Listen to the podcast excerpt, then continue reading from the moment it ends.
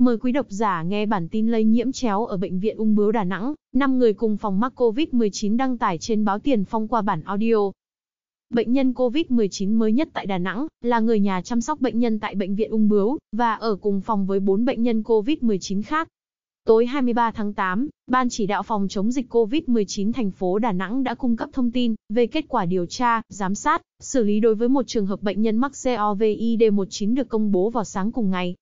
Bệnh nhân số 1015, nữ, sinh năm 1976, thị trấn Nam Phước, huyện Duy Xuyên, tỉnh Quảng Nam.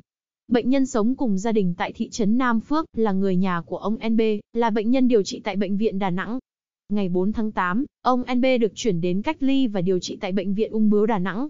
Bệnh nhân B đã có 3 lần xét nghiệm dịch hầu họng và có kết quả âm tính với virus SARS-CoV-2 vào các ngày 30 tháng 7, 19 tháng 8 và 21 tháng 8.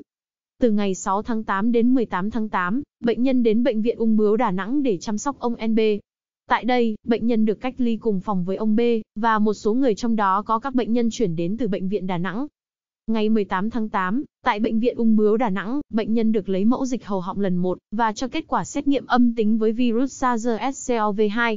Ngày 19 tháng 8 và 20 tháng 8, sau khi 4 bệnh nhân cùng phòng có kết quả xét nghiệm dịch hầu họng dương tính với virus SARS-CoV-2 là bệnh nhân số 996, số 997, số 998 và số 1006, bệnh nhân được chuyển đến phòng khác thuộc khu cách ly của Bệnh viện Ung Bướu Đà Nẵng.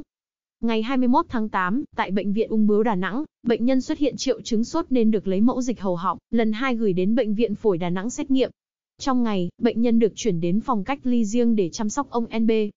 Ngày 22 tháng 8, Bệnh viện Phổi Đà Nẵng gửi mẫu xét nghiệm của bệnh nhân đến Trung tâm Kiểm soát Bệnh tật Thành phố Đà Nẵng, sau khi kết quả xét nghiệm lần 2 nghi ngờ với virus SARS-CoV-2, để xét nghiệm khẳng định, và tối cùng ngày có kết quả xét nghiệm dương tính với virus SARS-CoV-2. Hiện tại, bệnh nhân được cách ly và điều trị tại Bệnh viện Phổi Đà Nẵng. Cảm ơn quý độc giả đã nghe hết bản tin của chúng tôi, xin chào và hẹn gặp lại.